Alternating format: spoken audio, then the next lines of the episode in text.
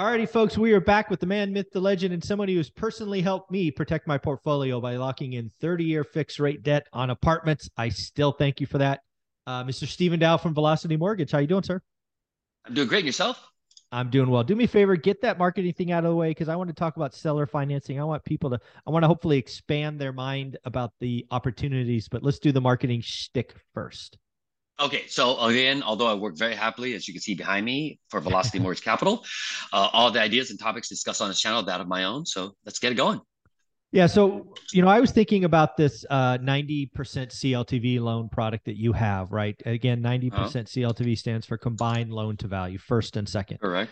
Obviously, your program's linchpin is you're the first, the seller is the second, right? That's kind of a linchpin. Correct. But I want to step back from that and really talk about investors like myself finding opportunities where owners have equity and are at least entertaining seller financing because I think there are two ways to get after this. And then there's lots of terms that we can debate about because again, not a lot of people have done seller financing. Uh, I have. I've done a bunch. Uh, so let's let's get into it. You ready? Yeah, of course. And then uh, uh yeah, I was going to share that not only have you done it, but a couple of the uh, one of the amigos. We'll we'll, uh, we'll talk about that uh, on I guess a different episode. But yeah, with the seller com- combined financing, yeah. it doesn't work in all situations, but when it does, it's really great, man. Yeah. So let's talk about the 90% CLTV first. We'll we'll kind of build on top of this and, and then we'll switch to the other one. Uh, one of the things that makes the CLTV loan or your product so powerful is uh, a lot of sellers need a pile of cash, but they don't need all of it. Right. I've run into many circumstances where a seller is like, hey, you know, I need, I don't know, 40, 50, 60%, but I don't need everything. And I would like some income. Right. That is that is a perfect example of using the 90% CLTV, right? You come in for 50 or you come in for 40 or you come in for 30 as a first, right? Whatever the seller needs the seller picks up a piece and then the buyer, in this case, I'll use myself, I have to bring 10% cash. So I have personal skin in the game. But you could come in, velocity could be coming in for 30%. The seller could take 60 and I put in 10. All of those things are possible, right? Correct. 100%. Yeah. So the, the idea of a seller financing deal in this example, the seller's going to have to have some equity, but they don't Correct. need all the equity, right? Let's hmm. assume a seller has 50% LTV, right? So they have a right. a million dollar 10 plex, right? 100K sure. a door. Cool. They owe 500. Mm-hmm. Right. You look at that, and a lot of people look at that going, okay, I got to get a bank loan, blah, blah, blah. Today's market, mm-hmm. commercial market's dead. Uh, you know, that seller, right? What I would, so that, let's just do this real example, right? Let's say there's yeah. a, uh, let's say this is a real life example.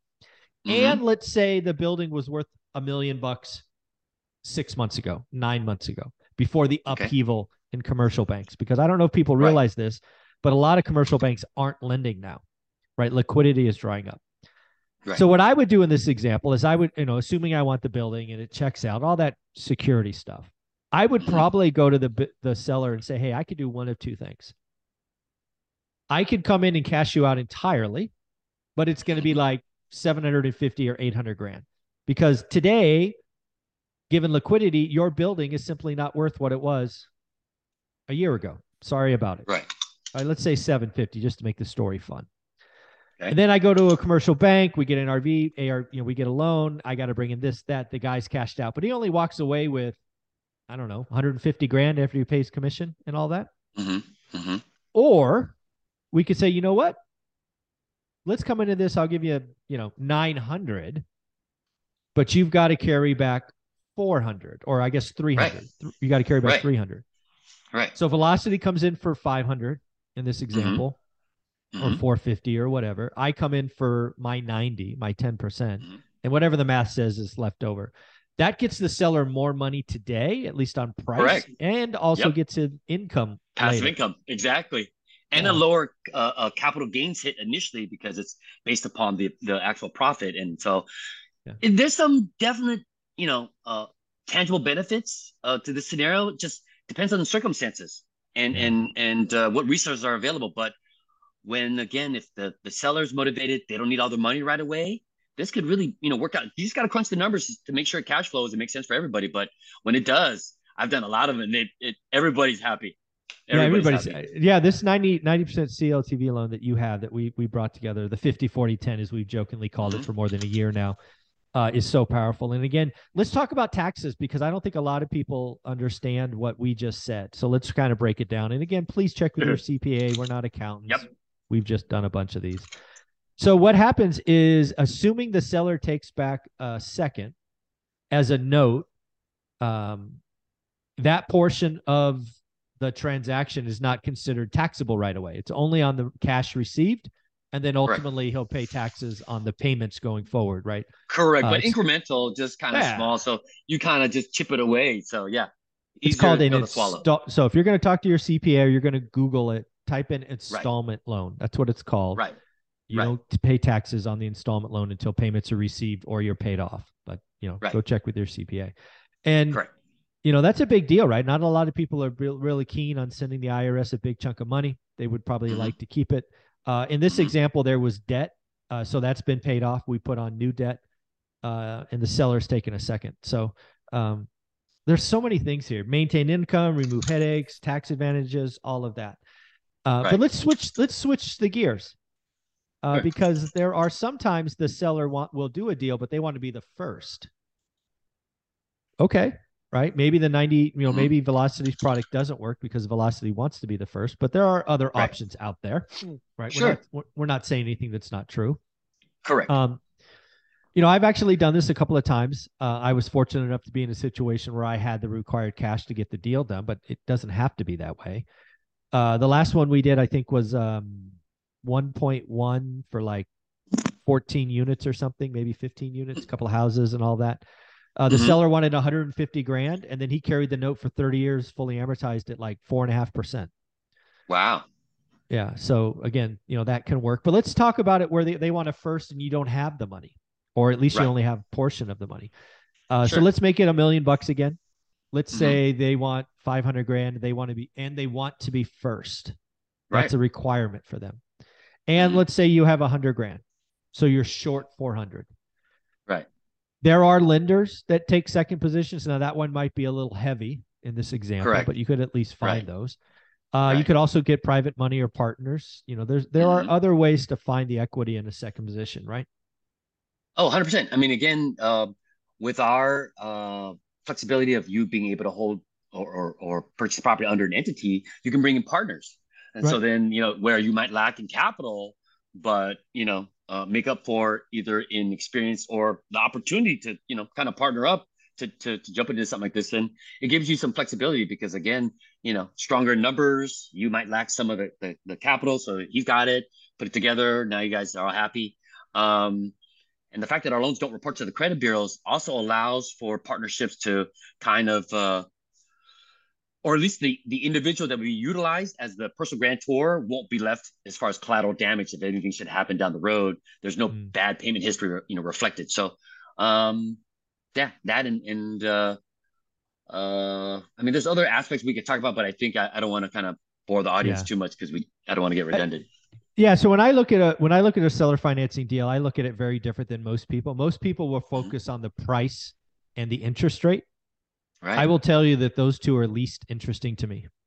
Mm-hmm. I want to know what the seller wants, what their existing debt structure is. Mm-hmm. I want to focus on the payment, which I of course understand is a combination of price and interest rate, but I've I communicate to the seller the payment that I can pay, and then the right. seller tells me what they want. Well, I want right. a higher price. Well, great. You got to give me a lower interest rate. Uh, mm-hmm. I want a higher interest rate. Well, then you got to give me a lower price, right? I don't talk price and interest rate. I talk payment, and I let them within reason pick it. And then that the big sense. thing that the big thing that I focus on is usually when I'm doing payments, I don't get 30 year fixed fully amortized. That's obviously a goal. Most of the mm-hmm. sellers I get seller financing with are obviously older and they right. usually want a five or 10 year balloon. Totally right. cool.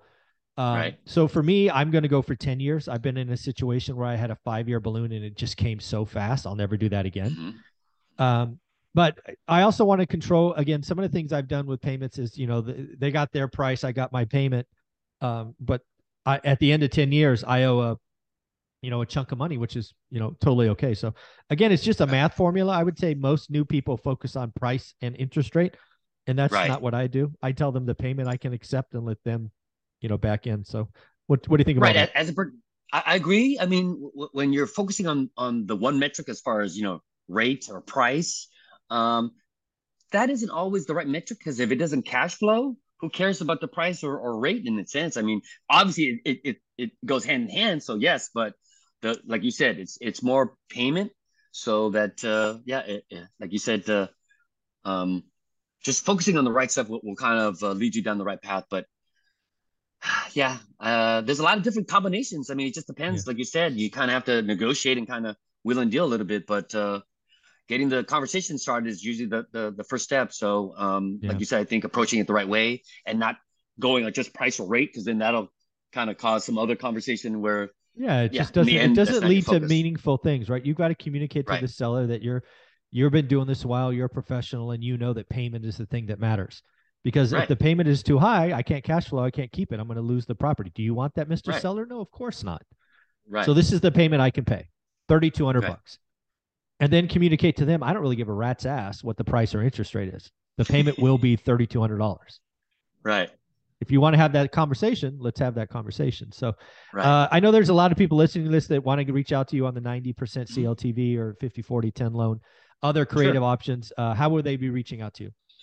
Email is always the best. I know some people have been trying to reach me on Facebook because you can find me on Facebook, but I'm hardly ever on Facebook because I'm always working.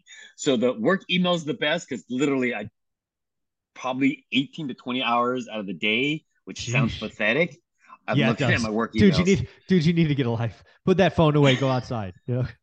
Look at this great hair, bro. This is yeah. not coming from like somebody yeah. who doesn't pick up his phone. there you go. There you go. So, but yeah, email sdao at velocitymortgage.com. In the subject line, put the acronym ORAAT. So you make it past the firewall, body of the email, brief description what you're looking for. Property address would be great, at least in the city and state where you're looking to finance to make sure I lend there.